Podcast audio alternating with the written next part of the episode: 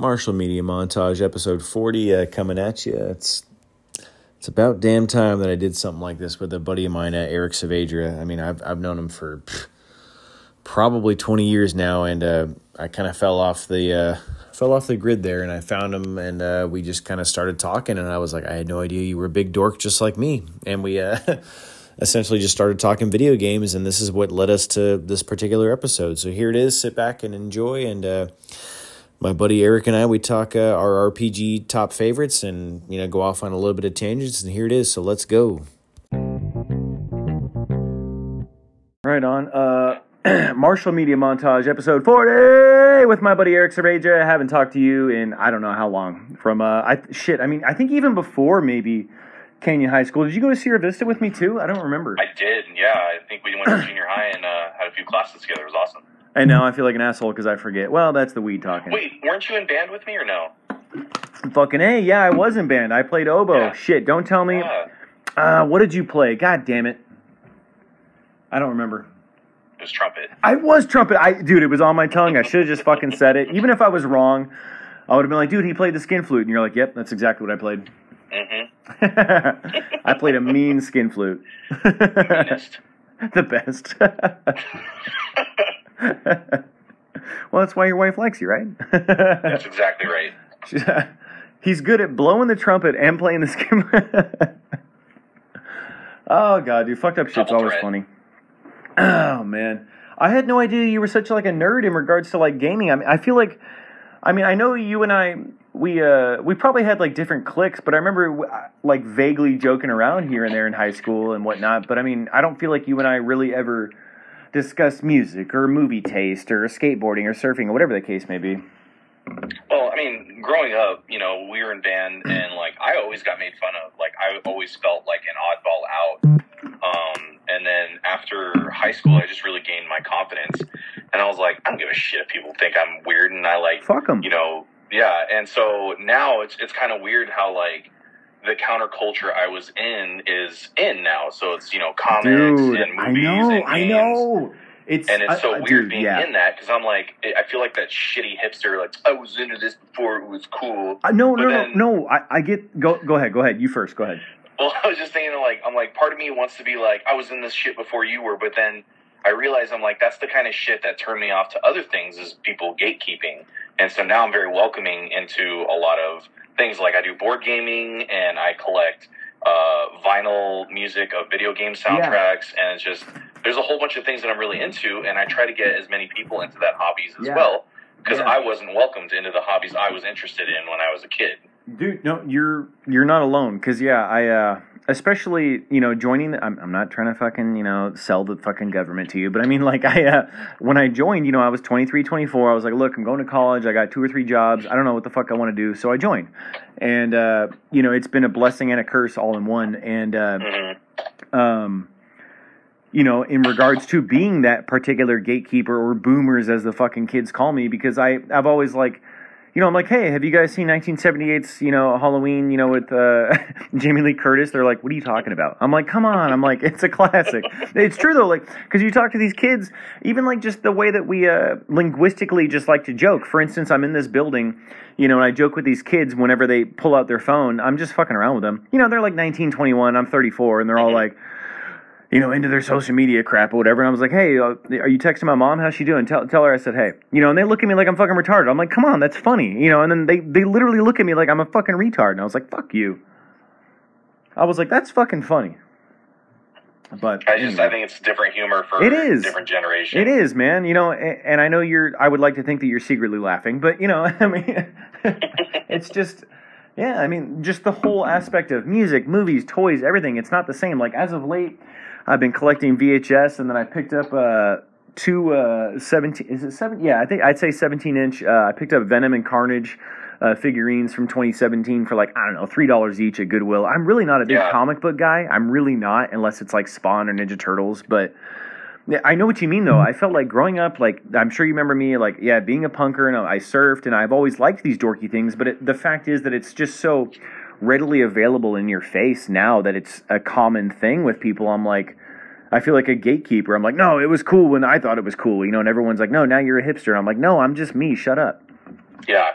I- Exactly I, right. I don't I don't like the label. But then again, I'm one to speak because when I feel like you know, holding certain music genres near and dear to me, people are like, "Oh, it's this genre." I'm like, "No, it's this genre. Shut up." But I don't know, that's just me.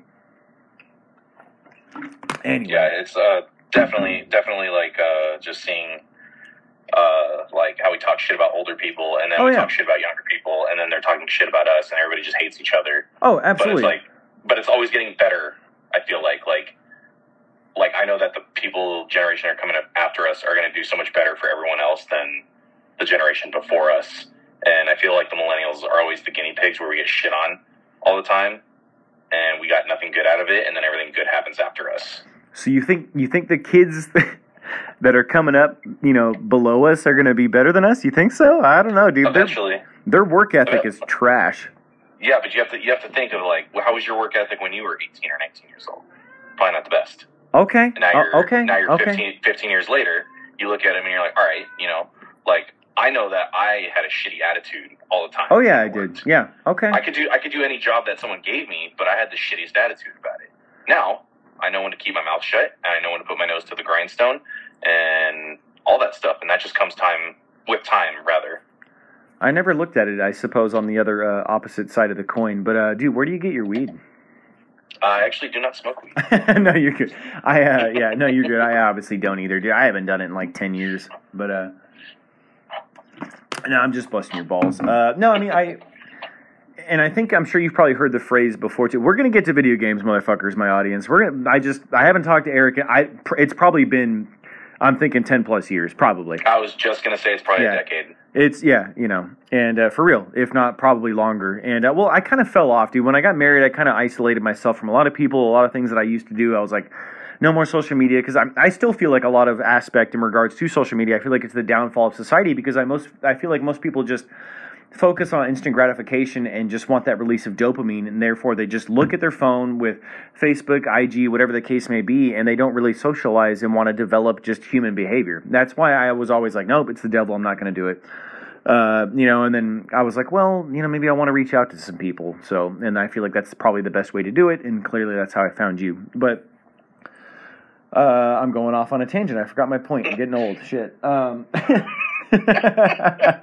um, I had a point, damn it. Um, so, yeah, I mean, it's been a long games. time. Yes, uh, we're gonna get there, but uh, no, I, I think. Uh, I suppose you're right. I I think the phrase what I was boiling down to me was, uh, you know, you are your parents' kids in regards to. I feel like that we are the older crew now. I look at these kids and I'm like, damn kids and they're damn TikTok and Justin Bieber and not paying attention to news and you know. But it's true though because I'm sure that our parents did the same thing to us. You know, and now we're just reciprocating the whole historical aspect of it, and it just you know, and then I get mad at myself and I'm like, fuck, I'm getting old, you know, like, but, uh, I, I think, I think it's because I care too much that, and in the grand scheme of things, you and I both know it's really not, not that important that these kids don't know what NES is. They don't know what Street Sharks is or whatever the case may be, but it's important to me because I want to convey the same love that I had for it for them to experience. I think for it's just showing the passion Absolutely. of what you loved, and I think that is the most important thing to convey is that you know there's some kids now that have a passion for like I don't know if you know this, but there's a lot of kids that grew up maybe like five or six years ago, and they would watch YouTube videos of unboxings. Yeah. And yeah, and so like now it's become this trend where like now that we're all adults with money and disposable income, like now I see Yeah. you know Yeah. people our age doing YouTube videos of Pokemon cards, Yeah. and that was our thing growing up. And I just Oh, yeah. feel like just kind of showing your passion, um, whereas the subject matter may change over generations, just having the passion and and going for that activity and do be in that creative space. I think that's important is to keep doing that and kind of you know pass that on generation to generation, even though the content of it and subject matter is different than what we had. We need to maintain contact. I like this uh, kind of a little vibe we got going on, man. I don't know what the hell happened. I just fell off from the world, but uh, I'm alive still, relatively. relatively. Uh, yeah, I think we all are. um, no, I mean a lot of my stuff is in storage in the event that yep, she, she's gone. I, I already deleted the whole what you guys were talking about. I, I got rid of that. But uh, I mean, yeah. Anyway, I'm not trying to fucking spread my business, but uh, No, I mean, uh, all of my stuff's in storage. Like I said, I, I picked up a couple figurines. I picked up the entire set of the uh, new Mario Brothers movie uh, McDonald's toys that are coming out because I thought they were kind of cool. Yeah, that Mario movie is uh, a little, interesting. I don't know how I feel yeah, about yeah. that one. I don't know about you. Like, I, I personally, I, I love good movies, and I've always loved bad movies. Like, I have the original Mario Brothers on DVD. I love it, even though it's terrible. Oh god, that one is so bad and it's glorious. Thank you, though. Like, okay, do you like bad movies though too? Like, you know, Garbage Pail Kids or like Mac and Me, you know, that type of shit. It, it depends. Like it, it has to be a movie that I can like, kind of like Mystery Theater three thousand. oh yes, okay, all right, we're it has, friends. It All has right. to be like that where I can I can like joke at it and like talk about it. But like if Yeah. it's a if it's a bad movie and it's meant to be like, oh this is this is a cinematic you know cornerstone of what I'm like. no, shit sucks. Like, you know what people movie uh, movie people really love and I think is a shit is the the Batman movie with um Jack Nicholson. Oh no! Oh, those are fighting words. I love those. The Tim Burton ones. I no no no no no no. That's those are different Batmans. I'm talking about the original Batman where Jack Nicholson is the Joker. oh no, you're talking about uh, Caesar Milan from like the Adam West TV series or what? No, no, there is. Hold on, let me pull it up here. You talking about the 1988 fucking Tim Burton movie? That they were, those were in the '90s, not the not the '80s. No, wait. Well, there's Yes, okay. pulling There, right. Hang on. on. I am a huge movie buff. There's 1988s with Michael Keaton, Tim Burton directed. Danny Elfman from Oingo Boingo did the soundtrack, and then there's the uh, 1989, 1990 uh, Batman Returns. You know, with uh, Danny DeVito as uh, the Penguin, which arguably to me would, is the Penguin. I don't see anybody else playing Oswald Cobblepot, but Is it '89 with Michael Keaton then? dude, you're talking a fucking Mr. Movie Encyclopedia here, bro. I have, I yes, probably, this is the, this is the one. I I do probably not have. like this Batman, but this is not Tim Burton. Oh, it is Tim Burton. Oh shit. dude i'm telling you man you Because I like the other ones. I like I like the one Batman and Robin. I like yep, uh, George Clooney. That one's great. batman like forever Batman with val kilmer yeah Those ones of Batman Returns. Oh, those ones I love, but that first Batman I cannot stand.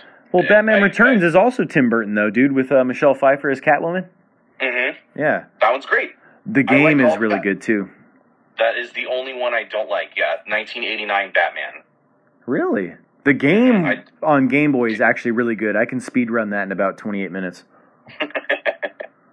oh man Like literally every other Batman IP you can think of, I thoroughly enjoy. Um, special notation to Batman Beyond. Love that one. Dude, I remember going to uh, fucking you know Six Flags around the corner from where you and I grew up, and uh, you know sometimes they would hand out free uh, comics, and I remember I would get a bunch of Batman Beyond ones. Yeah, those. Uh, that one is probably one of my favorite uh, ones that you can watch because that series was just such a great follow up to the animated series. Okay, so clearly in my mind we're gonna have to do more episodes, whether it be uh, anime or cartoons or toys. Or, ah, god, dude, we just become best friends. You wanted to go do karate in the garage? Yeah, you like guacamole? yeah, I like qua- cockamole. I'm just kidding. Oh. it's 2023. It's okay. I'm just kidding. Nobody, you can do whatever you want. Doesn't matter. yeah, I mean uh, that's so fucking weird. That like you know you look at voting ballots and they're like, are you straight, gay? It doesn't matter whether you're a fucking alligator from Saturn. Like nobody cares anymore. You're like, what the hell? Like I mean, That's on voting. no, I'm I'm just I'm just talking. Like, it, Oh, I was it- like, I was like, this is new to me. you're like, I'm gonna be a fucking alligator next time. Screw it. Like, but it just it just feels that way. It's just so obscure now when it comes to just you know even like setting up emails for certain websites. They're like, it's okay. We don't if you don't know what you are. And I'm like, the last time I checked, there's male and female, but that's just me. yeah, it's just you. Uh, that's fine. I mean, and I'm not trying to make this a political show, or whatever. I mean, I, I talk about whatever. I was like, whoever watches, listens. I was like, I got, I don't know, 20 to 30 steady listeners. And, uh, you know, sometimes I'll just fart and burp, and I don't give a shit. I was like, just be yourself. Like, if people don't like who you are for what you are, then whatever. But that's just me. Um, I, I'm totally willing and able to accept anything and everything. It doesn't necessarily mean I have to tolerate it. You know what I mean? I, that goes for anybody, really. But Okay, now I sound like a fucking hater. I'm a liberal. I uh, I used to smoke pot. Uh, I'm incredibly open. I don't do guns. I used to be vegetarian for five and a half years. I was also sober for five and a half years. So I mean, I, anyway, I'm just, I'm like defending my case. It doesn't whatever. Your Honor. Um, yeah. So Yeah, I mean, I don't really do comic books too much. Uh, I have a couple. I have a couple of the uh, Ninja Turtle comics. I have a couple Spawn ones. I actually work with a girl on my uh, ship currently. Uh, her last name's McFarlane. She's actually related to Todd McFarlane, the creator of Spawn. And, and I, I have a couple of the comics, and I was like, dude, like, take me to his house. I want him to sign some of these. I was like, sure. Admittedly, I might sell some so I can make some money, but the other ones I might. I, I was like, the other ones I'll probably keep for myself. You know, but yeah, dude. I mean, since you were talking movies, I I, I don't know. I have probably over two thousand DVDs, and I have I don't know maybe a couple hundred VHS. I, I I collect and watch a lot of movies. I have a lot of vinyl too. And but anyway, 22 minutes and we haven't even talked about RPGs. I'm sorry, bud. But, uh, you know, I mean, we had a lot to catch up on. It's been a lot, and I- I'm glad you're here. So thank you for doing this for me. Yeah, no problem. Thanks for having me. Yeah, dude, it's it's a lot of fun. Okay. Uh, I chose the topic and I chose RPGs top five. I would like to start with my fifth one and then work my way up. That being said, what is your number five? So my fifth RPG, um, I wouldn't call it. It's it's a mix between like a real time strategy and RPG. I don't Okay. know what the genre would be called. That's fine. But it, but it was originally released on the Xbox, and it was actually or Xbox 360. Okay. Uh, it was actually the only game I bought on an Xbox 360, and I specifically bought an Xbox 360 to play this game. So it was by Square Enix, which is pretty much everything that I have on my Okay. list. Um, it is called The Last Remnant. I think um, I own that one. I do. Yeah. This game was insanely good, and let me just kind of touch on the Yeah, yeah, the yeah. By all means. of it. Yeah. Explain why you bought it, how it is. Yeah, go for it. Game mechanics. Go ahead. So I saw the previews uh, for this game, and to put it in context, I think it was 2006 that this game was uh, released. Let me Sounds about right. let me see. Um, originally, oh Jesus, No, you're probably right. I, I don't have a laptop. I definitely need to get one. yeah. Oh, it was released on Xbox 360 November 2008, so I was off by two years. Yeah, you're fine. So, so this game actually is not rated very high by any like legitimate review site, IGN, Metacritic, all these. Actually, it's, it rates very poorly, um, and I think it was because it was way ahead of its time. okay. So this game, when it was on Xbox 360, let's see, 2008. That's 15 years ago. It came on four discs for the Xbox 360. So this was a massive, massive game. that's that's a lot, especially for even it was a 360. lot for for 360. Games were one, maybe two discs. Yes, I don't yes. even think I don't even think Halo No. was on. No, any- no any Halo games discs. were multiple unless it was like a DLC multiplayer pack or something. Yeah. So let's let's put that in perspective of like how massive this game is. I actually bought it on uh, Steam. Let me see how many gigabytes it is. Uh, the Last Remnant. Let's see. Um, not a very large game by today's standards, but uh, it was re released and remastered. Uh, close to 12 gigabytes in space total 11.91 gigabytes. So that that's that was a lot Yeah, back then. sure. And what was really cool about this game is is that uh, you followed um, the main character. Uh, the main character had many options in how to wield weapons, spells.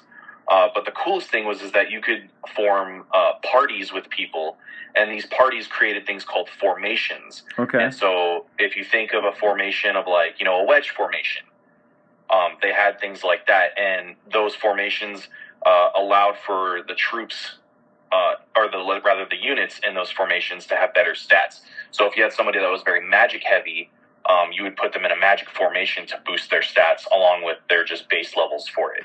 You had amazing bosses. You had a very very unique story, um, and you also had voice acting in this game, which was still rare for late two thousands. Okay. Um, I would very much encourage people to play this game. Um, it is highly slept on. I think this is a extremely underrated RPG. Um, the only downside, and I will be a, a very unbiased reviewer in it, is that it, it's a very long game. Like I said, there's a lot of content in here. There's a lot of side questing.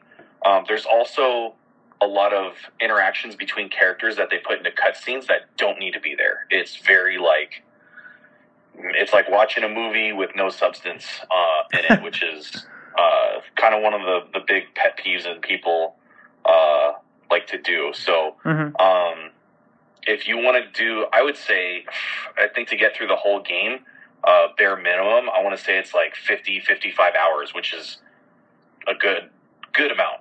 So Yeah, I, feel like on average nowadays it seems like 40 to 60 hours is the minimum typically with RPGs because I know Xenoblade is like 100, 150, and I'm like, oh boy. Oh yeah, Persona. That's another really long uh, Yeah. game series. Like I, I want, I have Xenoblade, the original, because I remember playing Brawl and I remember seeing Shulk, and I'm like, what game is he from? You know, I picked it up for the Wii, and then I remember doing research. And I'm like, 150 hours. I was like, I'll play this later. I was like, I'm not playing this now. Um, Yeah, no, I- uh, yeah, that's wild. great. I think I have that because I mean, what I love about what is that fucking sixth gen or seventh gen? I think uh, the, those consoles, uh, 360 and uh, PS3. What I love is I'm sure you've realized like. You know, you and I obviously collecting and playing over the course of whatever gen nowadays. I mean, um, that particular generation, they're still relatively available and just cheap pretty much anywhere and everywhere, whether it be a mom and pop store, or a thrift store, antique store. And then obviously, if you want something like that, sometimes you might pay $20, $30. But even then, to me, that's still reasonable compared to paying, you know, for Earthbound, you know, $500 Super Nintendo cartridge. Yeah, I mean that also comes with you know the fact that it's been in circulation for at least 25 years, and a lot of people have destroyed copies, lost copies, Yeah. um, and not taken care of them. So like even just decent, you know, copies go for a lot because they're just they, they don't make anymore. There's no circulation of it. Yeah. Condition is dwindling. So Yeah. yeah, it sucks. Retro gaming and collecting is very hard because not only are they difficult to find in some cases, but they just become crazy expensive because Well, of their rarity. Right, and then, uh, uh, dude, I, dude, I'm totally down to talk about this and then get into fucking RPGs. But uh, I mean, the fact is, uh, you know, and then like you just said, a lot of things were limited run. For instance, you know, no pun intended to the publisher, but uh, um, like Chip 'n Dale Rescue Rangers 2 for NES. I had it as a kid. I had the box. Wish I still had it, but they only made like I don't know, like 2,200 copies. And then same with uh, I have Final Fight 3. A buddy of mine in Ohio who I served uh, one tour with on uh, my first boat sent me a copy of Final Fight 3. And I was like, well, let me look it up on PriceCharting. I was like, bro, you know, you sent me a 150 to 200 dollar game. I was like, I don't think, I don't think you did the research. And he was like, well, it was just sitting in my drawer. Take it. So you know, I cleaned it up because it had a bunch of stickers on it. I ordered a new label and I took apart the cartridge and I made sure. And I'm like, yeah, this is legit. I mean, I hope to hold on to it. I mean, if I sell it, cool. If you know, if I uh, more than likely with something like that, I would do probably a trade into a mom and pop shop and get what I want. But I'll probably hold on to it. Yeah. Um, but yeah, I know what you mean. Like, especially with those cartridge-based games, like they they didn't they didn't they had very limited like testers, and they weren't sure if the market was going to be interested. You know how like they marketed Earthbound? Remember they had like scratch and sniff Snickers or Snickers, Uh-huh. excuse me, uh, stickers. Apparently, I'm hungry. Snickers. Uh, no. um, yeah, they just give me free candy. yeah, for real. Like you know, hungry. Why wait? No, they uh, they just poorly advertised that game, and it, it was just a completely just different, wild generation that we had in the '90s. But uh, my number five is Super Mario RPG: Legend of the Seven Stars. Uh, that is a a completely respectable and solid pick. Thank you. I uh, I think I played it uh, probably beginning of summer last year when I went to go do training in Florida because it was during the height of uh, COVID. Uh, briefly on that note, I feel like that's what really elevated the whole collecting and the price ranging and everything as far as the whole retro gaming community. That just elevated everything, and I'm sure you can probably agree with that too. But uh, Absolutely. because I, I don't even I don't even think there was some sort of like algorithm that I can think of in relation to like something showing me like, hey, I should be playing this. I think I just was like, well, so everything's limited, so I, I don't really want to go outside in the fear of dying. I guess I'm just gonna sit home and watch anime and play video games, and I think everybody Yeah. kind of just naturally did that. So, but. Um, so I was in Florida and I had my Super Nintendo. I had all my mini consoles with me, all hacked, and uh, e- even then, the entirety of the stock of uh, I feel like the Super Nintendo Mini was mostly uh, RPGs to begin with, anyway. And uh, yeah, I I played it, and what I love about like something so simplistic like that is it, it's you know you can beat it in what like eighteen to twenty two hours, and I like that there's a cap in relation to. Um, as far as uh, leveling, I think you can get you know your three playable characters up to like level thirty, and that's it. And there was a Mhm. There was a portion near the end where you can play this like one like mini uh, boss, and you could just keep leveling, uh, you know, keep leveling, and yeah, I mean, Yeah, yeah, just do a little XP farm. you know what I'm talking about? It was like literally right before you fight the last like robotic boss, and uh, yeah, I, I I think I was like level 22, and I made it to level 30 in like an hour. I was like, this is fucking great. Um, and I love the whole concept of the uh, item system too. You know, you can get the star, and you can just literally mow people down, and you level up Yep. that way instead of uh, you know fighting. I loved. I love the intuitive aspect. You know, if you defended properly with A or you offended properly with A, you know, you could do more damage or defend yourself. And it was just really easy gameplay. And Square Enix just, I feel like they nailed it. I like that isometric view. I like the pixel art. It's just wonderful. And then the whole dialogue. And then you don't see Genos and anything after that. And I never cared for the fucking little cloud character. I can't think of his name for the lo- Mallow. Mallow. Thank you. I, I as soon as you said it, I was like, yep, that's it.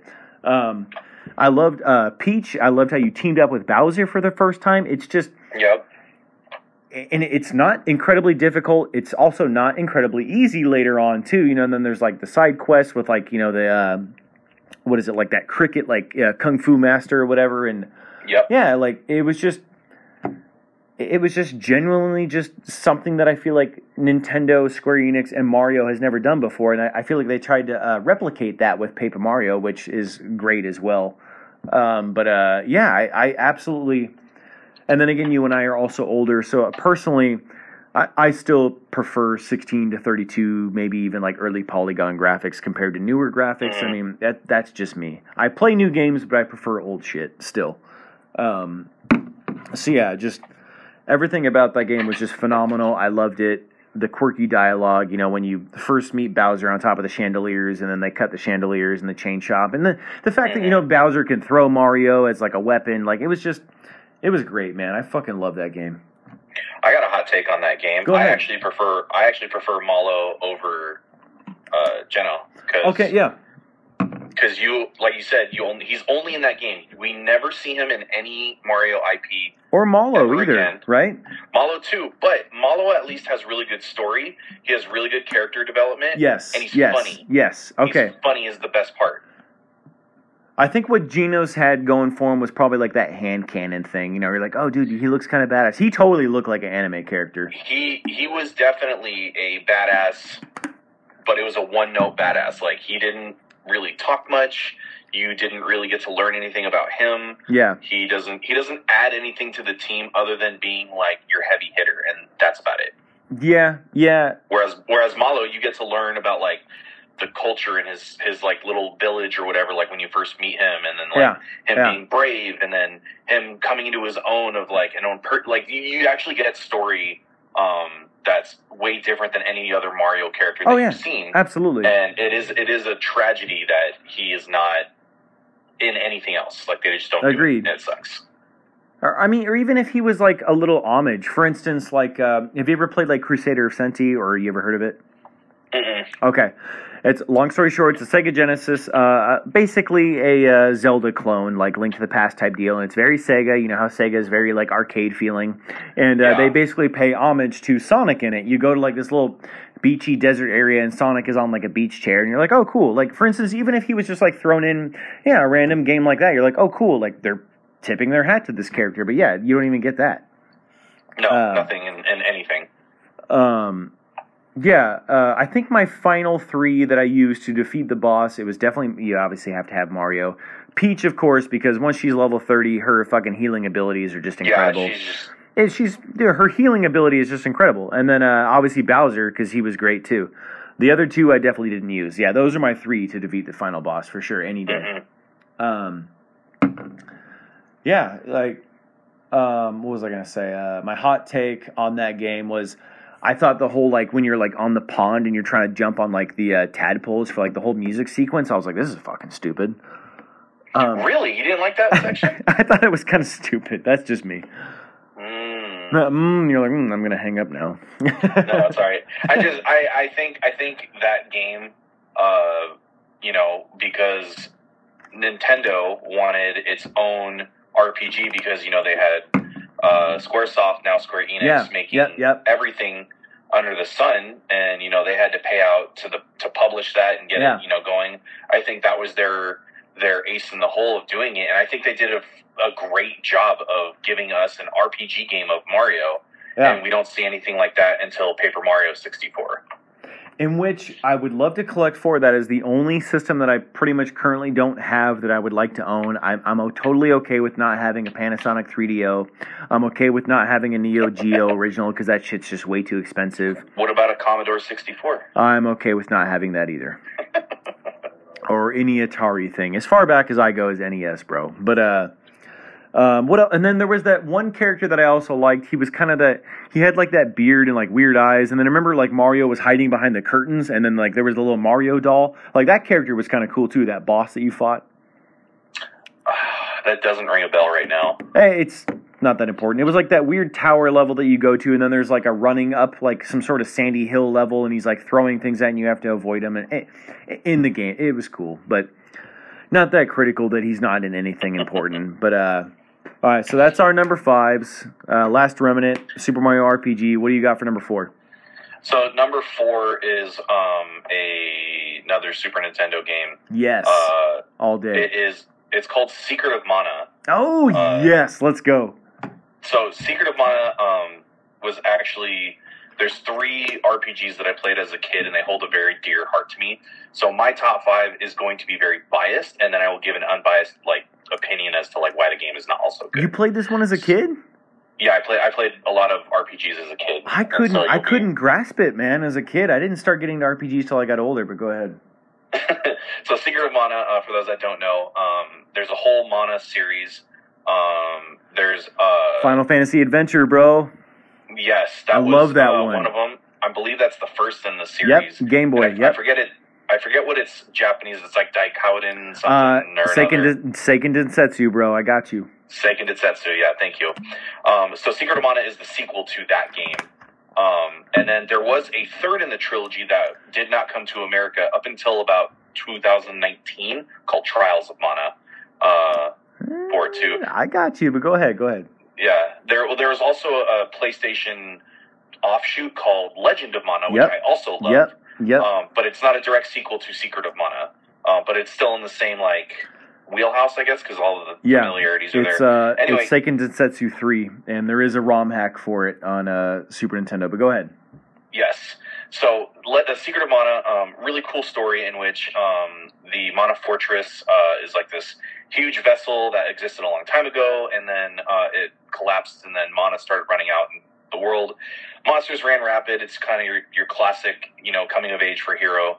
Um, but what I really enjoyed about the game was uh, it had really dynamic environments for a Super Nintendo. Uh, Super Yeah. Nintendo, um, for those that don't know, is you know not the greatest graphically game, but for this game, it actually is Fuck the pretty haters. beautiful. I, it's it, it really is. There's some there's some Super Nintendo games that you look at and you're like, Jesus, this did not age well. Dude, all the feel like- FX, the Super FX games, man. Unless it's like Star Fox, like Stunt Race FX, I'm like, oh god. But go ahead. Mhm. Yeah, the I think that they had really dynamic areas in which you could explore Secret of Mana.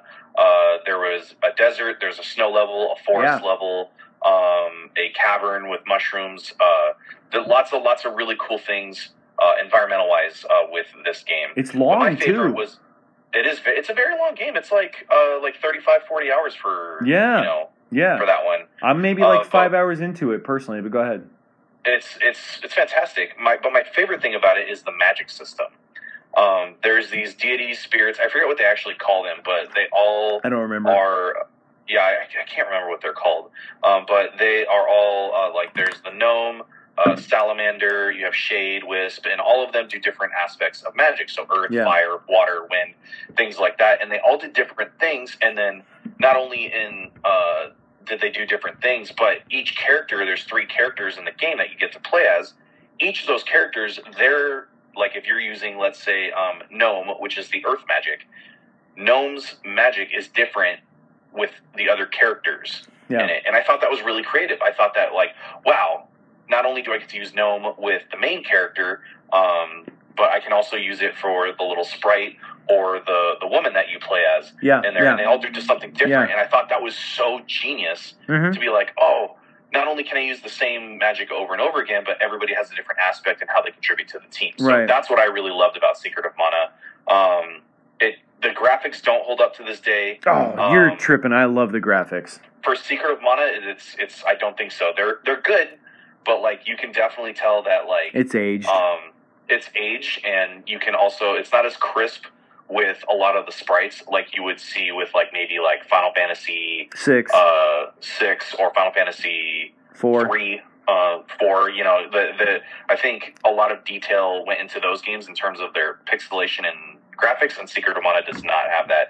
Um, the other downside of it too is is that um, it's very hard to follow the story if you're not consistently playing. Like if you drop the game for a week and then come back to it and you don't remember what you're doing, it's really hard to pick up where you left off. And That's, I think that's where I'm. I'm flawed. I think that's a curse of the modern day RPG because modern day RPGs at least will give you like visit, you know, shopkeeper in this land, and you're like, okay, at least I know how. So that's just kind of uh, a burden of knowledge that is a downside of Okay, it. yeah, now, yeah. I can get on board but, with that. Yeah. But back then, um, you know, you didn't have a lot of people, you know, a lot of games to play, so you played that one almost consistently. So that's my number four uh, in top RPG. I, I recently started that one because uh, I listened to a couple podcasts in relation to gaming and horror films and music and so forth, and I've had that across the board mentioned to me before. And like I said, it's on the stock uh, SNES Mini, and uh, I remember same thing in relation to when I was uh, in Florida doing training for the Navy. I played a Final Fantasy Adventure, even though yes, it's a Game Boy uh, game. Yes, it was blown up on the TV, and I played it, and I loved the music. I loved. I just I, I- was like, wow, like it just it to me the Final Fantasy Adventure is still just really held up. Same with like what is it? Uh, like Final Fantasy Legend, I believe is the uh, fuck. What is it? Uh, I want to no, it's not the Persona games. It's it's not Mana either. It's uh, it's another uh, line of RPGs. I can't remember what it is, but uh, For which game again?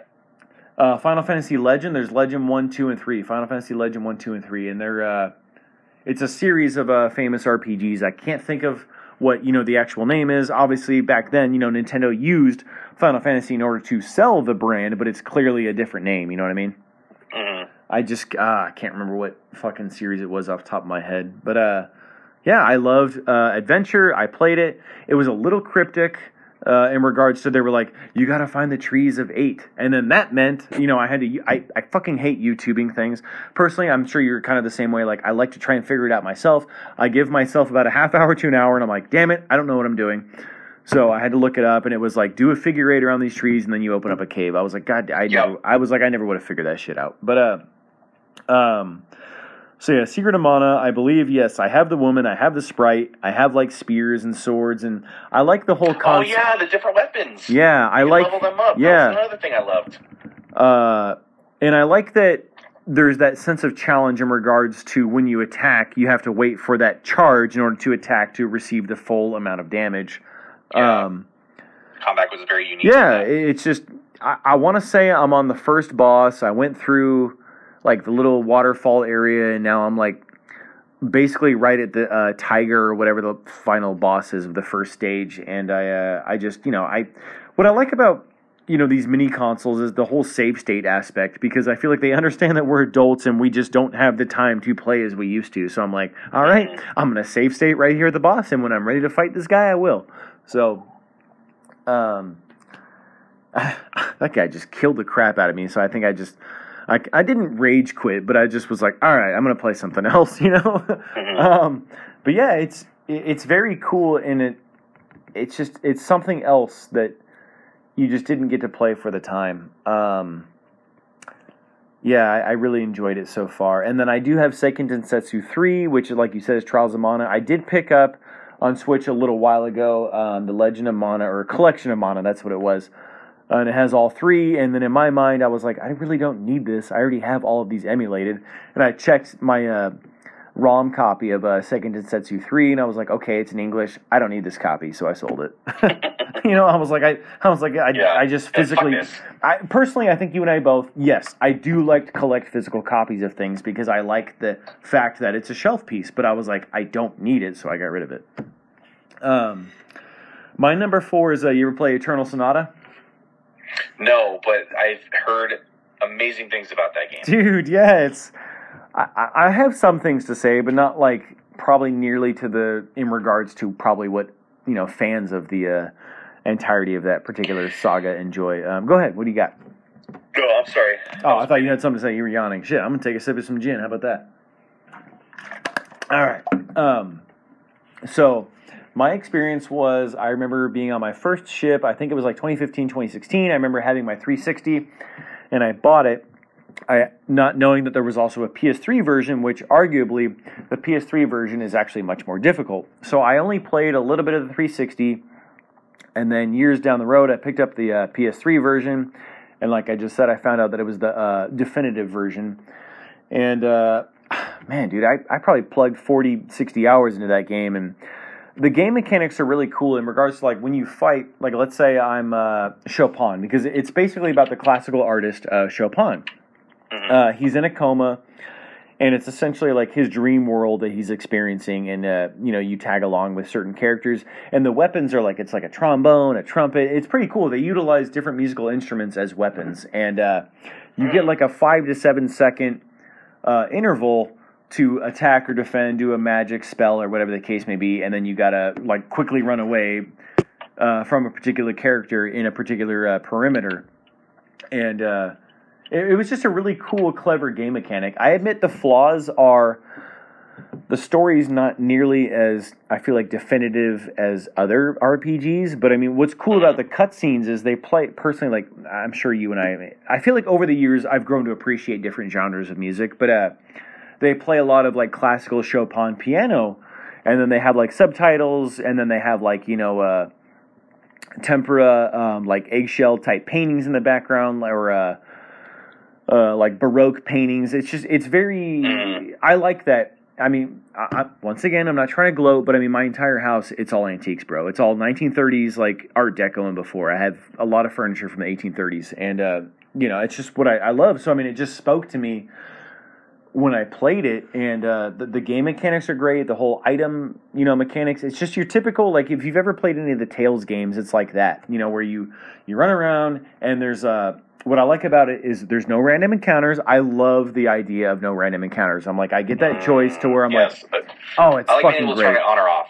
Absolutely. It's great where I'm like, okay, I want to level up. I'm going to grind. Here's a guy. I got you. Otherwise, I'm like, dude, fuck that guy. I'm going around. I'm going to get the treasure chest or whatever. But uh, there's very little puzzle elements. And when there are puzzle elements, they're difficult. You got to figure it out. But uh, yeah, I mean, highly, highly recommended. If you have a PS3, pick up Eternal Sonata. It's probably $20 or less. I absolutely loved it. It was, yeah. I mean, and you clearly said that you've heard about it before and it's highly regarded. So, well, there you go. Mhm. All right. Yeah.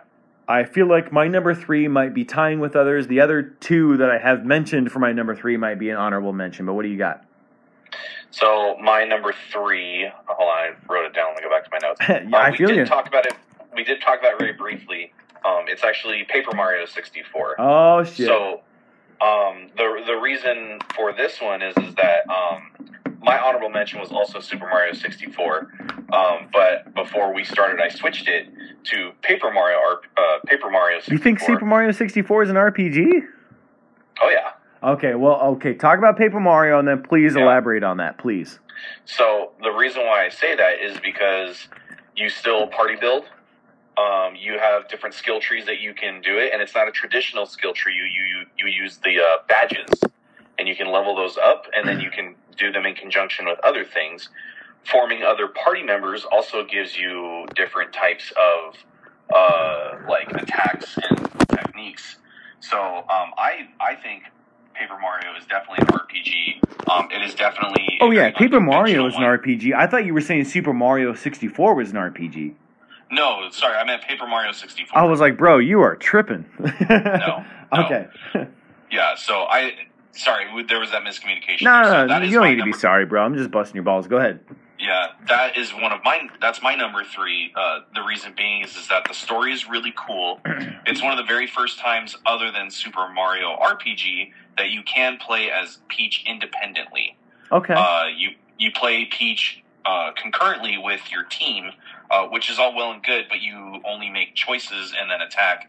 In Paper Mario, there's actually things that you do when you're in Bowser's castle. You can investigate things, you can find items, and your little star buddy can actually give them to Mario uh, as a bonus if you find enough of those items. So Yeah. I think that's really cool. You have some unique characters that, um, again, are only in that IP and you never see them anywhere else.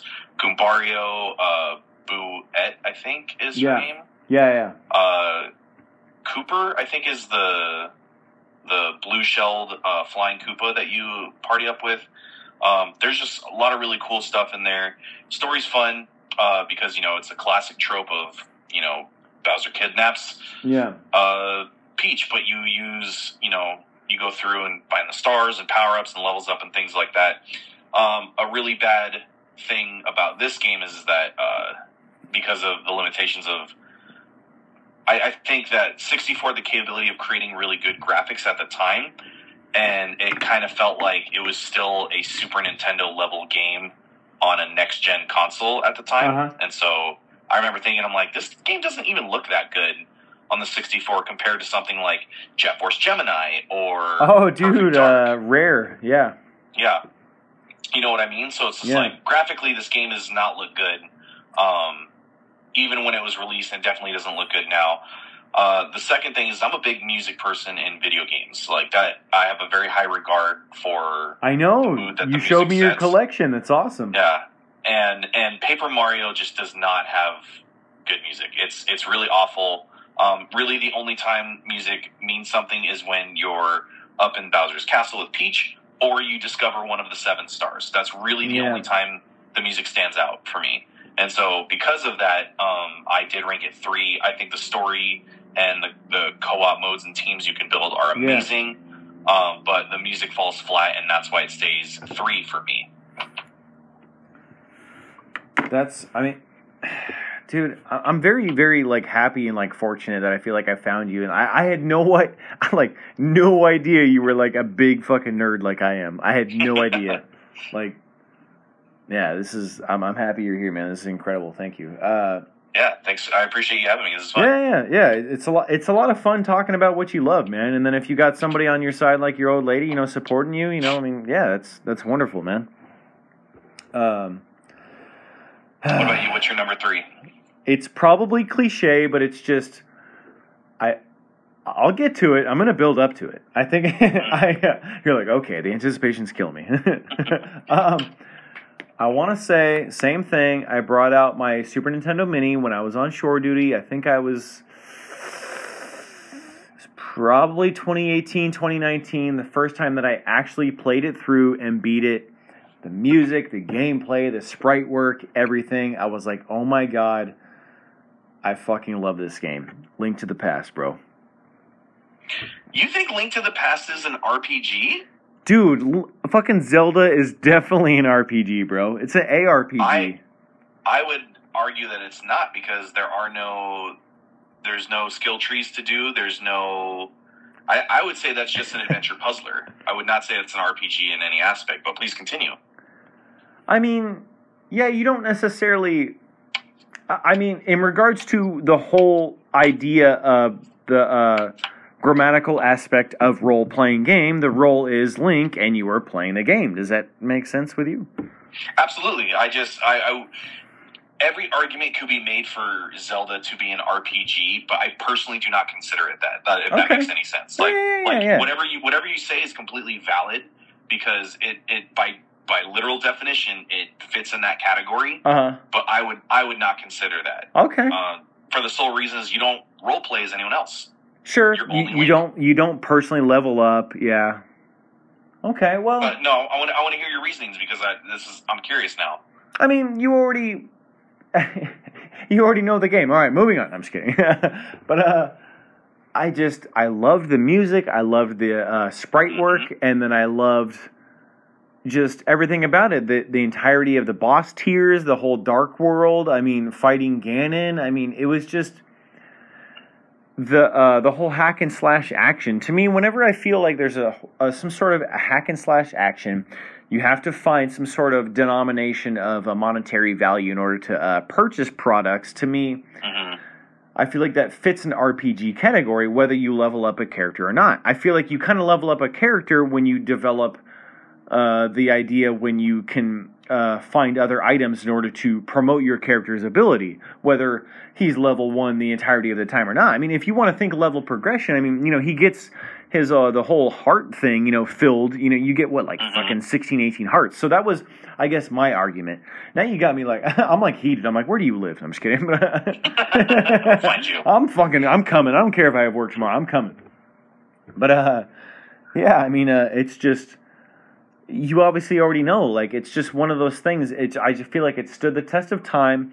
It's readily available, whether it be the uh, silver cartridge with the gold uh, like ribbon stamp on it or no stamp on it. It's still you know what 25 40 dollars give or take depending Yeah. on the vendor. You know, I mean, it's just one of those things that just I remember playing it as a kid, and then, like I said, I I vaguely remember understanding RPGs. It was just one of those things that I just I couldn't comprehend. I feel like the early entry level being Pokemon because it's still one of those things that's just readily just understandable and comprehensible. You know, whether what Pokemon you have or not, and that's definitely not on my list. It's not that I don't like Pokemon. I just I just kind of grew out of it personally, but uh, um, yeah, just Link to the Past. I mean, even like Link's Awakening on Game Boy, same thing, dude. Because okay, Mm. I, I know I told you, Link's Awakening. dude, it's a fucking incredible. I didn't play the Switch version. I played the Game Boy version. Same thing. It was on my NES Mini. It was hacked, so therefore, yeah, it's on the screen, and I played it.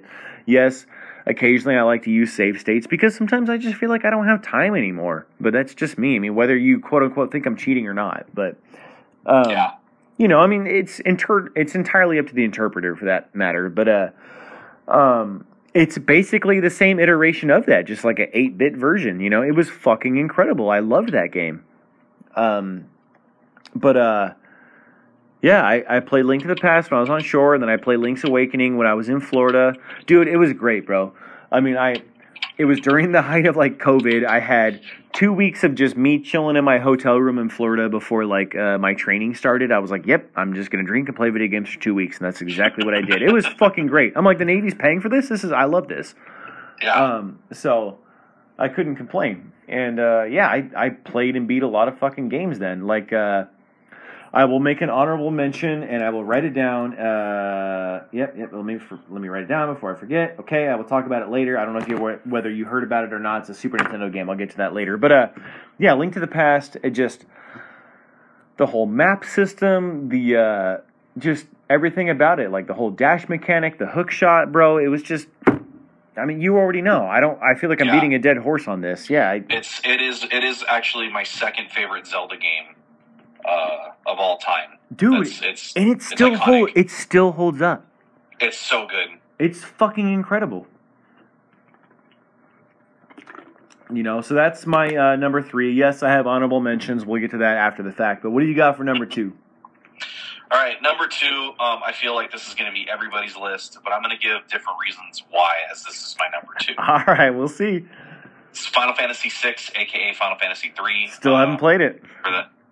Um, okay, so without spoiling any, well, No, I you're good, dude. Fuck it. spoilers, dude. It's a it's a you know thirty year old game. Go ahead. So, uh, one thing that's really great about Final Fantasy games is that you can ask anybody, "What's your favorite Final Fantasy?" and, and you ask them why. And the reason why is a lot of the times it's the villain. Oh yeah, Kefka, The- bro. the- so Kefka, Kefka is the best villain, and the reason being is is that spoiler alert, he does what he wants to do. He wants to destroy the Earth, and he does it. And you do not see that very often in a Final Fantasy game, or any game for that matter. It's the hero must triumph. You know, Yeah, um, you don't get a lot of those games that the villain wins. Yeah. And really, all all Final Fantasy VI is is the villain does what he wants to do, and you basically just put an end to what he's doing rather than preventing any type of damage that he's done. yeah, And I think I think in a storytelling aspect to kind of flip the paradigm of here's villain, villain is bad, here's hero, hero is good, hero defeats villain, game over. You you actually see him go through his plan yeah. and and win. So that's that's a really big thing for me as to why that game does really well.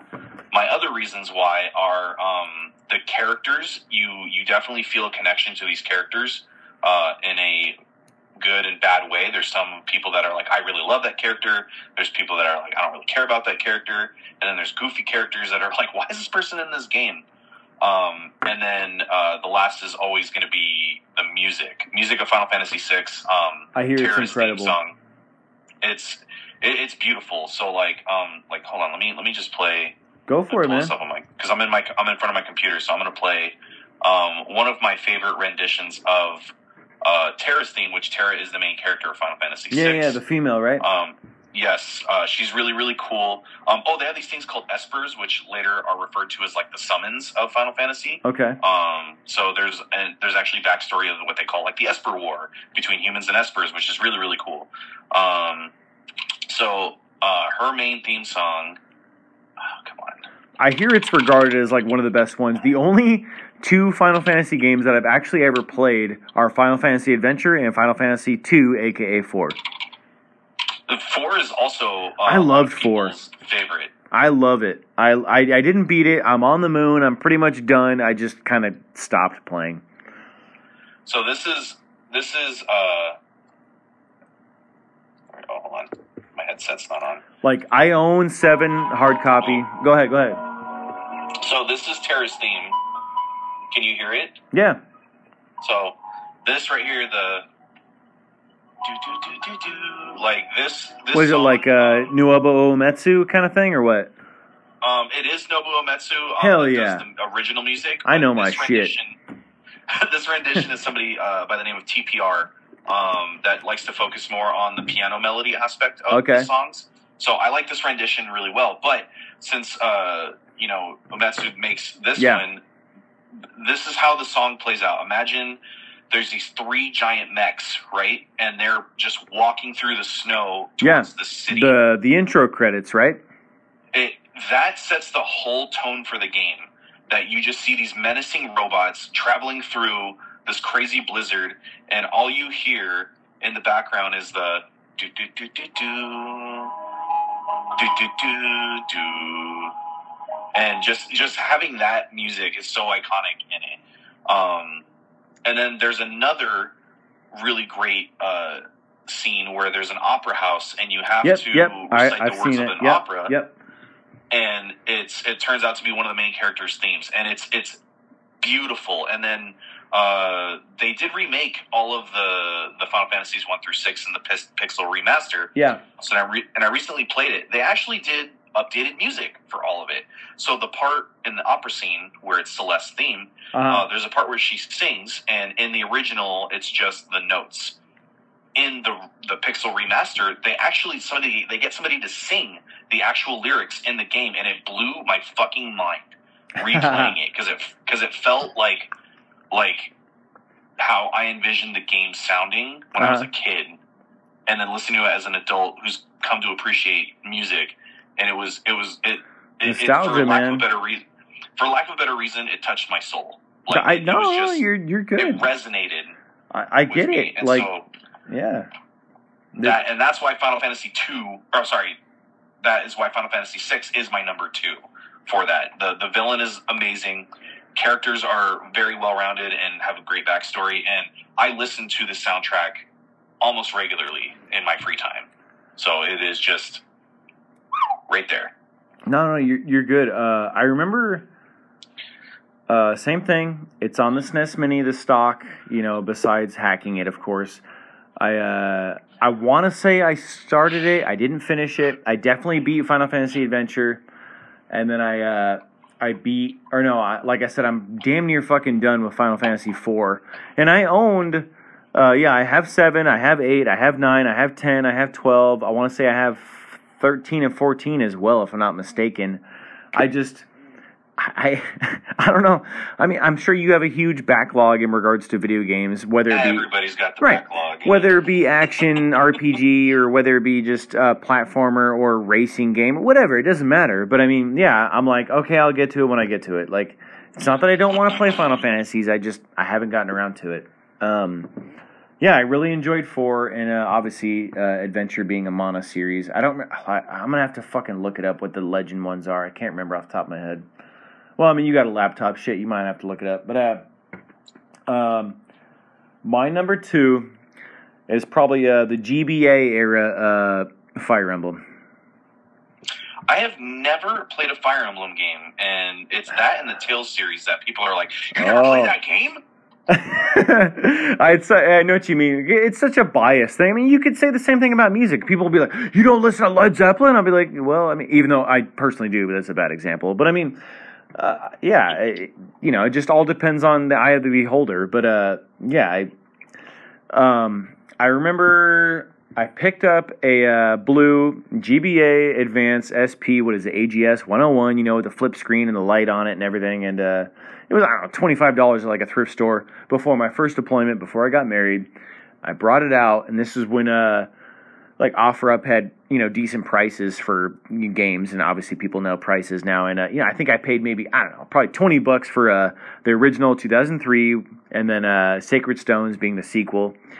And Yeah. uh, I I played it pretty much the entirety of my deployment. One, my first deployment, my second one, and even I've played it on my third deployment too. I fucking even the ROM hacks. There's uh, Binding Blade and uh, Sword of Seals, which you play uh, the story of Roy. It's obviously an English ROM hack, and then they have other ROM hacks that are uh, Last Promise, Corrupt Theocracy, and uh, Requiem. Uh, I'm pretty much finished with Last Promise. I beat Requiem, and then I almost feel like it's a perfect alliteration, and it's almost like perfect irony. The fact that Corrupt Theocracy, the ROM hack that I have, is crea- uh, corrupt. I get to like basically Yeah. chapter.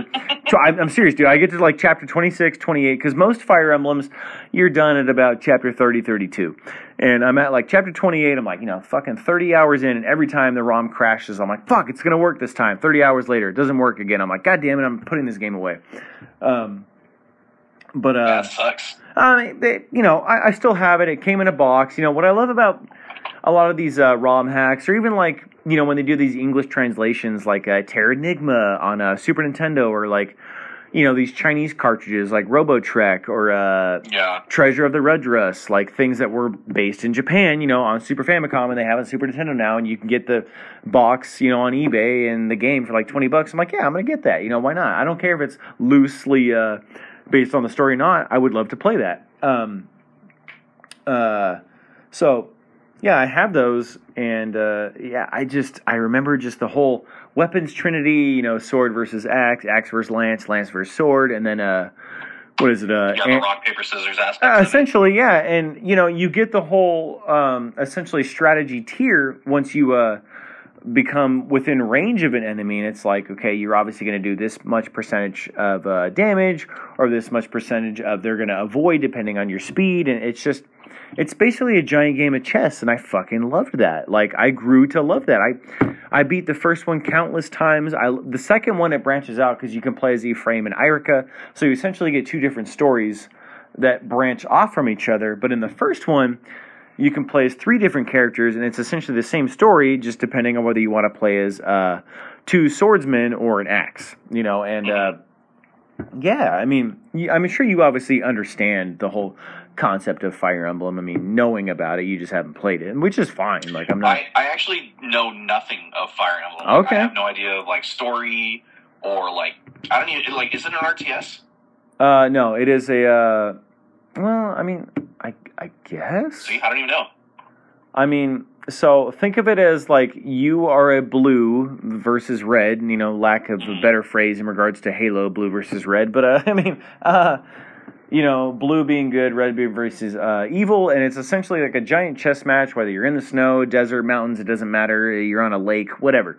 You know, you get wyverns, dragons, uh, anima, uh, dark magic, light magic, uh, a cleric, a troubadour, a valkyrie, um, you know, a myrmidon, a mercenary, and like I said, it's basically a giant chess match. You move your characters on a certain particular plane within a perimeter, and you match up to a character, and you don't have to attack them. You can create a defense mechanism around that particular character that you want to level up. It's just it's entirely up to the uh, beholder. But I liked the concept because I remember just playing, you know, chess with my grandpa and then like my dad, and I have like I don't know chess boards that are probably like hundred years old here in my possession. And it just and it just struck a chord with me because I was like, I got this. I was like, I've been playing this shit Yeah. since I, you know, and the fact that you know I feel like you and I are both weebs. I'm like it's a fucking giant fucking anime weeb game, and it just for real. Like I, I the first time I heard that phrase, I was like, what the fuck are kids talking about? I was like, I just like anime. I was like, you don't have to call me that shit. But anyway,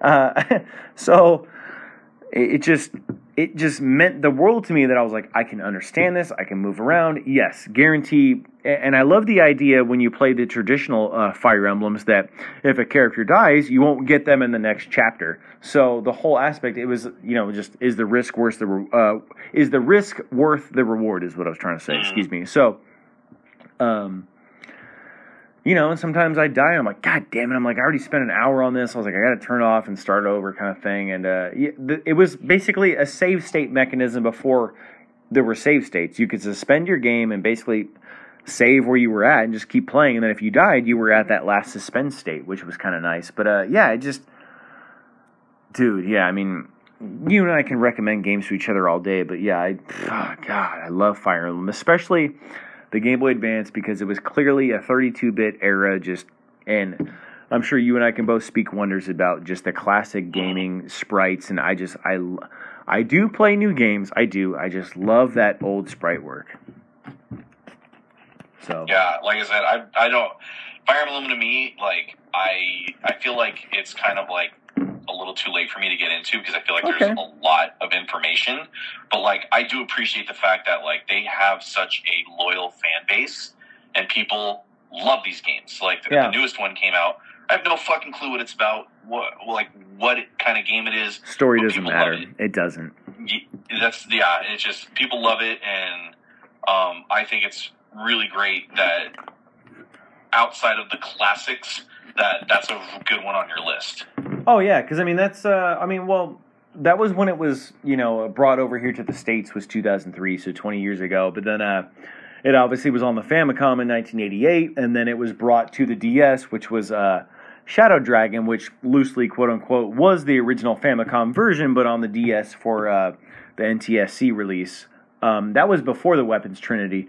The Weapons Trinity didn't uh, come out, whether it was actual physical weapons or magic, until um, genealogy of the Holy War on uh, Super Famicom 1996. But uh, um, yeah, it's just once you get in a particular rhythm. I mean, sometimes it's hard to read the computer. Just depends on how far you are in the game. But uh yeah, it's a lot of fun. You know, my pride and joy is yes, I own Path of Radiance on GameCube. I think I paid 144 now, and it goes for like 300 dollars. You know, I mean, I- Nice. yeah, it's. I, I- don't like spending a lot of money on something like you know just one particular video game. I'm like okay, I can spend 140 on a bunch of games or just one, you know. But uh, I- I'm glad I have it because yes, I am a big fan. I've always loved Fire Emblem. But uh, all right, what do you got for your number one? I feel like you and I are both tied. Uh, I think so too, but I would like to give an honorable mention. Uh, Oh, yeah, we can do that all day. Go ahead. It. Uh, well, mine out of this was Illusion of Gaia. Yes, that was one of mine too. Fuck yeah, I love you. You, God, you said you said Terranigma, and I was like, I actually never played Terranigma. no, Um, I haven't also either. didn't I actually haven't even played the first one of that. Soul Blazer, bro. Yes, I've never played It's Soul Blazer. it's amazing. It's amazing. Way better actually than Illusion of Gaia. Swear to God. Go ahead. Is it really? Oh my God, bro. Yes. Oh wow, yeah, Yeah. that one's mine. Um, mostly because again, I played a lot of RPGs as a kid, and I probably shouldn't have because I think they were you know more advanced than what I was No. capable of. But um, it was just a really cool story about like just traveling the world, I love parents, it. I love it. and then figuring out that like you know you could morph into these crazy deities that the Gaia gave you, and then you ended up fighting her, and you're like, what the fuck is going on? In Yeah, at the end, yeah, yeah. But And it was so, all um, pattern based, you know, that last boss. Yeah, and it just I thought that was a really cool RPG. Um, I did like the music in it. I have that on vinyl too. Um, I think or- so I, I listen. I think the boss that gave me the most difficulty was like those two vampire people. Dude, fuck those vampires. Dude, that shit pissed me off. yeah, the, they sucked. I hated them. And then I played it again as an adult. I'm like, why did this give me so much trouble when I was a kid? This is easy. no, I actually have the uh, physical cartridge. I got it at a thrift store before they went under. It was thirty dollars, and I plugged it into my Super Nintendo. I made sure that the battery worked. You know, it was one of those things I wanted to play it every day because you and I both know those batteries are like a ticking time bomb for a save state, you know, and uh, I think I beat it in, I don't know, like 10 or 11 hours. And uh, I think I only maybe YouTubed it like once. I was like, where the hell do I go? Especially because certain little things were like cryptic. It was like you were in this little, I don't know, like overworld that was like kind of bricked and uh, you had to go like to the bottom and you found it was like you found the little switch to open up this door and i was like i never would have fucking known Yes. that if i didn't google it i was like god damn it hmm but uh Yeah, that that's my honorable mention. Um, dude yeah I'll love move it on- love it love it love it I'll move on to my um, my first pick, which um, I, I think this is many people's favorites, and uh, it is the classic uh, Chrono Trigger. yes me too Uh, bud let's go this is why i love you I, I quit i'm done i'm done podcasting we i'm done GG, good podcast, everybody. Good night. Yeah, for real, dude. Chrono Trigger is my number one too. It is absolutely not even just an RPG base. It is like the best game ever. I swear. Yeah, it, it's God, fantastic. man. So, um, I own every iteration of this game you can think of. I have. Uh, it's actually my only Super Nintendo uh, cartridge that I own. Is Really, you got the OG? Uh huh. I have an OG one. Um, Good for I you. One hundred and fifty dollars for it. That's not Um, bad. It's just the. It's just the cart. No box. Nothing. Okay, Just the cart. that's not bad though. Um, I also have the Nintendo DS uh, remaster, quote unquote, of it, where yeah, they added yeah, yeah. Did you get the poster? Um, uh, no, but I have the CD. okay. I have this. I have the CD, um, and then I also have it for um, PlayStation. Uh, when it was Yeah, in yeah. The Final uh, Fantasy it was like anthology think. or something. something like that. So Yeah. I have it on PlayStation.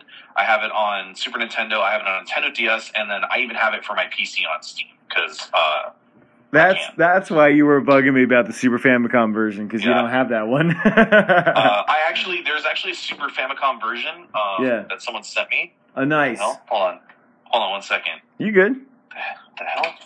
What? What do you want, cat? scared me. I thought someone was trying to break into my fucking house. Um. So yeah, um, uh, I'll, I'll break it down as to why this is not only the greatest RPG of all time, but uh, my argument for best game of all time. oh, yeah. Um, you don't even have, yeah. dude. You don't. You don't have to explain to me. But go ahead. um, no, this is for the viewers as to why Yeah, some, yeah, some yeah. people, you know, may not know It's- this game. It's absolutely incredible. But go ahead. Yeah. So this game uh, not only implements uh, amazing stories between seven characters, uh, this game involved time traveling. And for a game, I think it came out in 1995. Correct. Uh, for a game that came out in 1995, this game had fucking time traveling, and it understood the laws of time travel. That if you fuck up something or you do something in Yep. the past, Yep. it affects the Yep. future. Yep. And nothing pleases me more when a game could be not only technically proficient, but like chronologically proficient. Like things change and there's things that you do. So like for example, there's an item that you can get, but if you get it in the past, it is not there in the future. So Right. people learn like, oh, I should get it in the future first and then go to the past and pick it up. So like there's things like that that you find out with it. Yeah. But but not only that, check this out. Why why this is the goat of all games? Um, I I always forget his name, but the artist that drew Dragon Ball and Dragon Oh, Ball Z, uh, fuck, uh, shit, Takayama. Takayama.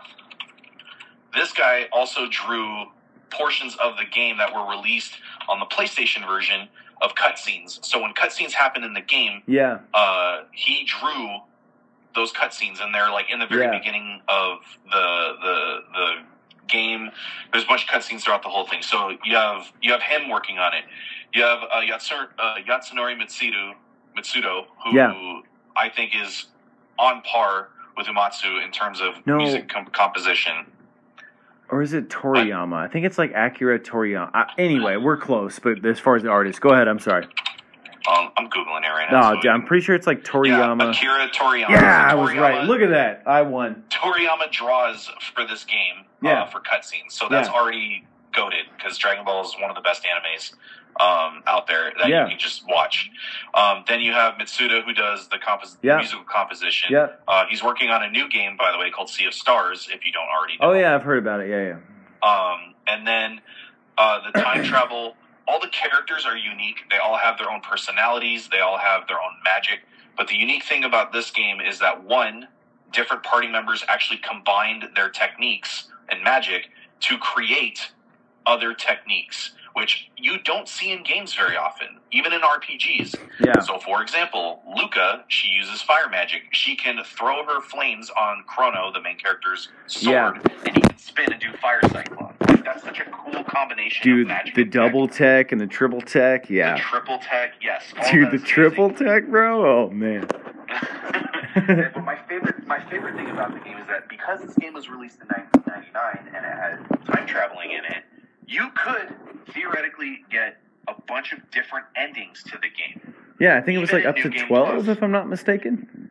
and that's what I really loved about it. You could beat the boss uh, within the game certain times, and chronologically, so you could beat it in the present, the future, the past, the far past, the far future. Yeah, All yeah. of these things you could beat the game, and it was absolutely incredible. Um, I I played this game and I identified with this RPG so much so that it is uh, I play it yearly on my around my birthday. Nice. Um, I always play this game. Um, I'm always learning small details. I, I, I would say I'm pretty knowledgeable about like 80% of the game. sure. But every time I play it, I always find one little piece of like knowledge, or I'm like, oh, there's an item here that I didn't realize was there before. yeah, yeah. Uh, and I think I think the replay value is amazing. Oh, Uh, absolutely. the music is the music is top notch. I own a symphonic collection on vinyl of the of the music. Um, I like the original one, but a vinyl set of that goes towards upwards to about fifteen hundred dollars. oh, you, you're, um, good. Yeah, I, I listen to the OST probably at least like once a week myself on Spotify. Yeah, it's it's truly the the greatest game of all time, and if not that, the greatest RPG of all time. Yeah, because I mean, I, I'm sure you and I both know there are people that just clearly aren't into RPGs, which is fine. I mean, I, I get it. It's it's very cumbersome. There's a lot to do with those particular type of genres, but uh, yeah, I mean, as far as RPGs of all time, it, it has to be number one. Like it just there, I don't feel like anything else compares. hmm Um, you know, it's just one of those things. But uh, so good. I, I don't even have to say anything. I mean, I guess ditto. You know what I mean? Like, because I mean, the the battle mechanics too, the whole uh, active time, you know, kind of concept. Like it just, oh yeah, you can switch between those. yeah. I mean, you know, and then you could totally switch your characters up. You could play Frog, Robo, uh, Lucca, Marle. I mean, you know, you can even play as Magus with the scythe. You know, just the whole story aspect with Lavos. It was just, you know, because you begin to believe that you're like, oh, Magus is the bad guy, and then you're like, oh shit, no, it's Lavos. Mm-hmm. You know, but And he's actually trying to beat Lavos, and he's in disguise. Like that was a. You're like, what? yeah, it was just it's revolutionary, man. I mean, even like that little mini game, that little like bike thing that you do in the future with like Robo's World or whatever. Oh yeah, in uh, 2000 or like 2300. Yeah, twenty three hundred. Yeah, yeah, yeah. Um, yeah, I mean, just like I, I have, I can't, I can't even think of like any gripes with that game, like at all. I absolutely love that game. No, I that that is a perfect 10 out of 10. I I have nothing to complain about that game. Yeah, and I'm sure oth- I'm sure other people do, and I'm sure people can find reasons why they don't like the game, and they're probably valid. But I, Sure. I don't care. yeah, yeah. They can not listen to my show, but uh, um, um, uh, even like when you're in uh, what is it like 65 million BC, and then you fight. I forget what those creatures are. It's those weird like little uh, giant purple. Reptites. The you know the the rare, hard to find like creatures. They're only like in thir- three like little areas. Oh, the new. Yeah, the new yeah, and then you get like a shitload of XP when you beat them. hmm Yeah, like, and you got to time it with like the rain. You got to find them and fight them, and yeah, it was just, just so many. I mean, and then Frog with the Masamune. I mean, just come on, man. It's just, it's great. Um, yeah, it's fantastic. I have a couple honorable mentions. Uh, like I Yeah, said, uh, those? uh, I, I as we were you know talking, I, I had to like think in my mind. I was like, I got to write these down. Uh, like I said, uh, Soul Blazer, dude, yes. hmm It's the music, the gameplay. I mean, the whole uh, aspect of saving, like, because you'll save in this little like hub world, and it gives you like four little directions. You'll hit this little portal, and then it will send you to another part of that same particular world that you're trying to go in order to progress and fight the boss and so forth. And uh, it's definitely what is it? It's like the quintet of uh, Enix or whatever they're called. It's like Soul Blazer, Illusion of guy and then Terranigma, I believe. Yeah. Uh, yeah, Soul Blazers, absolutely incredible. We already covered uh, Link's Awakening. Um, Child of Light, which is new on uh, Switch. I mean, it's not new, new, but you know, I mean, it came out, I believe, on other consoles before as well. Um, it's kind of a active time battle mechanic. So if you remember playing like arcade uh, games, for example, where you know you it's like skee ball, but uh, you know you get a little ball and there's like a horse race, you know, and you're trying to. hmm Does that make sense? Like you're trying to beat everybody in the horse race with this like skee ball. Yeah, it- it's like that. So if you time it right, you can defend properly, you can attack properly ahead of somebody, and then if you attack before they attack, it'll send their attack backwards, so therefore you're ahead of them in the game and Mm. yeah, and it kind of it's like 16-bit uh, like cell shaded graphics like Wind Waker is what it reminds me of kind of. It, it's very like Tim Burton-y like dark feeling uh, the entirety Oh, of the game. Yeah, it's it's really cool. You play a, a female uh, protagonist. That's I think what I like about it because I feel like when it comes to most games, you don't really play too many female protagonists. But uh, um, as you mentioned earlier on in this episode, uh, Tales of Symphonia, I I absolutely loved it. I played it on GameCube. It's a dual disc. Loved it. Definitely has replay value. Active time uh, battle mechanics. It's just consistent like hack and slash. Um. It's it's a lot of fun. Uh, Golden Sun on Game Boy Advance. I don't know if you ever heard of that one. Uh, I actually the on- I never owned a Game Boy Advance. I actually the only time I was able to own, uh, own a handheld Nintendo Uh huh. is to buy Chrono Trigger. I had a Nintendo DS just to play that game, and Nice. I didn't play anything else, and I regret that. No, no, no, no you, dude. you- that's all I needed to play. All right, next episode. I'm just kidding. But I, I have, on my DS, I have a couple of Castlevania games. I got like Okami, and I got uh, what I love about like uh, GBA and like DS now. If you happen to find one, whether it be a Goodwill or OfferUp, I mean, you can buy those, uh, you know, like Mega Drives for like thirty bucks, and then just upload whatever games you want on there. You know, and uh, that's what I did. Is I bought a, uh, it's like a 250 game like ROM hack, and I played. I don't know. I think it was like HeartGold, uh, Pokemon, and a bunch of other games like this last deployment. Um, Parasite Eve is, on PS1 is another uh, honorable mention of mine. Yeah, I, I never beat it. I got really far because it kind of felt like basically Resident Evil with RPG elements. Um, and uh, with Magic. yeah, I you know yeah, and I ran out of ammo. I was in the subway fighting this boss, and I just kept running out of ammo. So yeah, borderline like rage quit. I'm like, fuck, I got to start the game over, uh, which I intend to do. Just and it's kind of a shorter RPG too. It's only like what maybe ten to fifteen hours. It's not that long. Um, like I said before, Crusader of Centy on Sega Genesis is a lot of fun. Uh, basically, an isometric top-down view version of uh, Link to the Past. Uh, Kingdom Hearts. I've always loved Kingdom Hearts one and two. Um, Yeah, King. Oh man, Kingdom Hearts two. oh my god, it's so good. Uh, yeah, I'm like, I wrote all these down because I was like, oh yeah, I love that too. Uh, you ever heard of like Spike McFang? Mm-mm. Dude, yeah, that's a Super Nintendo RPG. That that fucking cartridge goes for I don't know, probably two hundred or four hundred dollars, and it's uh, I guess like a quirky, kooky kind of hack and slash. I guess. I mean, you're throwing around your hat. You're essentially it's called Twisted Tales of Spike McFang. You're a vampire. It's on Super Nintendo. Totally worth a playthrough and uh yeah i mean I, I would say check that one out. I might have to send you a link for that. Yeah i don't even like want to give it away. I just think you should look that one up. Really really cool. I mean especially if you have Yeah. like an emulator and you like to play that stuff. Um and then uh like i said final fantasy 4 and then final fantasy adventure were my last ones. Yep yep. Those are those are all.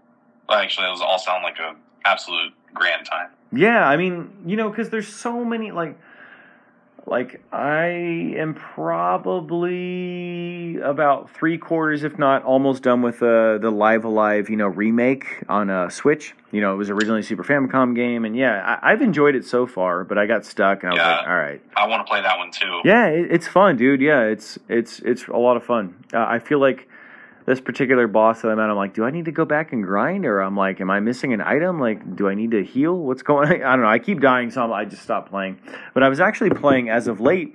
I got two days ago was the uh, Mario Rabbids uh, Kingdom Battle. I was really thoroughly impressed with that. Uh, I uh, I feel like rabbits are the minions of video games, and I fucking Agreed. Uh, no, I I'm totally on your side. I felt I felt the same way. And then I uh, listened to this podcast, uh, remember the game, the guy in Canada, and I was like, we were talking about it, and I was like, all right, I'm gonna check this out. And uh, yeah, I I couldn't put it down. I was actually thoroughly impressed. yeah, I mean, you know, sometimes you got to break that mold. Uh, Yeah, I feel like games like that and like XCOM, like I just I, they don't do it for me. I'm like, I this is so fucking boring, and I'm glad that people enjoy those games, but Yeah. they're just it's it's one of the very few games that I like. Like you know, if I want to watch something on Twitch, like I'm like, oh, this is one of my favorite streamers. Oh, they're playing an RTS like XCOM or like that. I'm like, nah, I I I'm out. No, I, I, I'm, I'm like borderline trying to convince you, but also like trying to convey my point at the same time. I mean, really, like, I, yeah, like the whole leveling system, the minor puzzle aspects, and then you know, very minimal uh, backtracking, and yeah, I, I was like, okay, like I can get on board with this because I know every time I think of like Rabbids because it's Ubisoft, I'm like, okay, Rayman, whatever. But uh, yeah, I I was like, whoa, this is actually pretty cool. Like, I totally anticipated the same thing. I was like, okay, where the fuck's Gru? Where's the minions? This is gonna piss me off. Like, you know, like, but I was like, okay, this is actually not bad. Yeah, I'm sure there's plenty more. I just that's what came to my mind. Uh, and then before the PS3 uh, store went down, I saw that they had a bunch of PS1 games for uh, sale, and I got uh, Legend of Dragoon. Oh yeah, see, I actually I I know I played that game as a kid, Yeah, but I know I I remember nothing of it, and I did. That's why I didn't put it in my list because I played it and I remember enjoying it as a kid, but I don't remember anything. Like I couldn't even tell you the main character's name. Ah, fudge. I can. I remember Yeah. what he looks like, but I can't remember his name. I played a little bit. Same thing. Uh, like I said, I mean, I put everything in storage recently. I want to say it's like starts with a D, maybe. I don't Let's know. see here. Um, but to put it in perspective, how you were talking about like Last Remnant, how you were saying it was like 11.9 gigs, dude. You remember uh, Legend of Dragoon was four discs, and it was only on the PS1. and it was only like I think like 1163 megabytes, which in the grand scheme of things is like nothing. It's a fart. Yeah. Yeah. Let's see here. Yeah, that one. Um, it was like what was it? Because uh, that came out around the same time as Final Fantasy VIII, and I actually played Yeah. Final Fantasy VIII much more often, and that was also a four disc game on there. I also hear that's like the worst one to play as far as Final Fantasy. Everybody, it's like so div- divided. It's uh, Final Fantasy VIII is it's a it's a very romanticized Final Fantasy. Like I loved it as a kid Uh, and playing it because there's a game in there um, called uh, Trinity Triad. I think is what it's called. yeah. uh, the card game. It's so much fun. But I tried playing it as an adult like four or five years ago because they released it on the Switch, and I was like, man, I cannot get through this. so I, I found it that it was I actually had a decline in my opinion versus where I played Final Fantasy VII, and I was like, oh man, this is great. I love playing this or Final Fantasy IX because it was a lot of fun. yeah. It is just one of those ones where I, I flip my opinion on it as an adult. Yeah. I still hear six, seven, nine, and ten are probably the best ones to play. I think I, ten is ten is great, but ten is what's considered to be like the last true Final Fantasy, and I don't Okay. know why because Final Fantasy twelve is fucking awesome. I also love Final Fantasy fifteen. I Uh, think Final Fantasy fifteen is killer, and a lot of people don't like that game. yeah. Uh, but that's another game where the villain wins, and that always bodes well in my my book. Okay. And it's not that I don't want to play these ones. I think I'm just uh, maybe more or less like looking at lists where it's like you got to play this RPG before you die, like other ones other than Final Fantasy. Like I have a bunch of Dragon Quest games, just haven't played them. Yeah, those ones they're on what uh, 13, 12? Dragon Something, Quest? I have no like idea. that, yeah. and uh, I've never played those games either, but I hear they're on par with level RPG as Final Fantasy. Or what's the other ones too? And there's two other like classic, like the E series and then uh, Phantasy Star. Phantasy Star. That- that's a Uh, Sega. Yes, yes, yes. There are. I, I didn't. I never owned Sega, so I've never gotten like Genesis or Saturn or anything Yeah. like that because I'm sure there's so many games I'm missing out on that because I wasn't Dude. able to. I love You know. the Saturn because there's just so many good like arcade ports, like shooters and just action platformers. And oh my god, I have so many shooters on my Sega Saturn. I love it. I I I love like just classic like spaceship, like you know bullet hell shooters. Yeah. Oh man, I, I feel like I devote so much time to those. Yeah, those ones are so so good. Yeah, like they just, especially because like during that time and like that early polygonal kind of uh, regard in the mid '90s, they just, I feel like the Sega Saturn was just a perfect arcade platform for that. But that's what Sega's known for. You and I both know their downfall was they made too much hardware and very little software, and they just went bankrupt. Oh yeah. so Womp womp. Yeah, you know, but I mean, they still obviously publish and whatnot. I mean, I know you were talking about like Sonic Frontiers. I haven't played it yet. Fantastic! Uh, it was definitely I had very low expectations for Yeah. it, and I uh, I loved it. I actually jam out to the music um, on Spotify. They're Nice. fucking it's it, it's so weird because in the open world game it's very like calm zen music while you're moving around, Yeah. and then they have fucking music that like hold on like this shit. They have. Uh, are you familiar with the band uh, Sleeping the Sirens? yeah, I've seen them. Yeah, Uh, they have the singer do a song in Sonic Frontiers. okay, like oh, so let me let me play here let me find yeah, so here's the ost here's one uh arriving at starfall island Let's see what this one is. So just kind of very relaxed music. Yeah, you know that's arriving there. Uh this i'm here what is this one? Oh yeah this right here very very nice and relaxed music yeah. you're like wow this is this is great I, I could I could like see myself just relaxing to this music, right? I still feel and like then you have yeah. Go ahead. Uh, I was just gonna say I still feel like uh, what is it? Probably like Chemical Plant Zone on Sonic Two. That's probably oh man, that's my jam right there. Oh man, And then and then you have music in this game that goes like this. Uh, where is it? I gotta find. Just absolutely insane. Not resolution of Sage. Uh, I feel like Sega, Sega, as far as like in terms of like music, I feel like, but it just it all depends on like what you want to play. I feel like Super Nintendo had probably better platformers and RPGs, but Sega had a lot better shooters. You know, so yeah, but the, the OST to Frontiers, ah, I can't find the exact song right now. bit. Um, but they have such wide range of music. Like this one here, Uh huh. this one sounds like I'm at a Skrillex concert. Watch, Yeah. like this is Sega that approved this. And then here, right here, Yeah, it's very much so Skrillex. Yeah. That that's that's a Sega game. like the, the the team at Sega said we need to make a Sonic game. We need music for it, and somebody's like, you know what sounds great? Dubstep. And somebody was like, I approve that. That's And, like funny. that just blows my mind Yeah. that they would do that. That's I can't funny. find the other song I'm referring to, but it's like a really heavy uh, rock um, Yeah. to it. Is it uh, it's not that. Uh, it just I I, I want to convey the contrast of all the music that was in this game. Uh, for. Oh, this is it right here. Right here. Like like that. That is also that's the same game. Does that sound like the same game to you? no. That's, That's what cracks me up.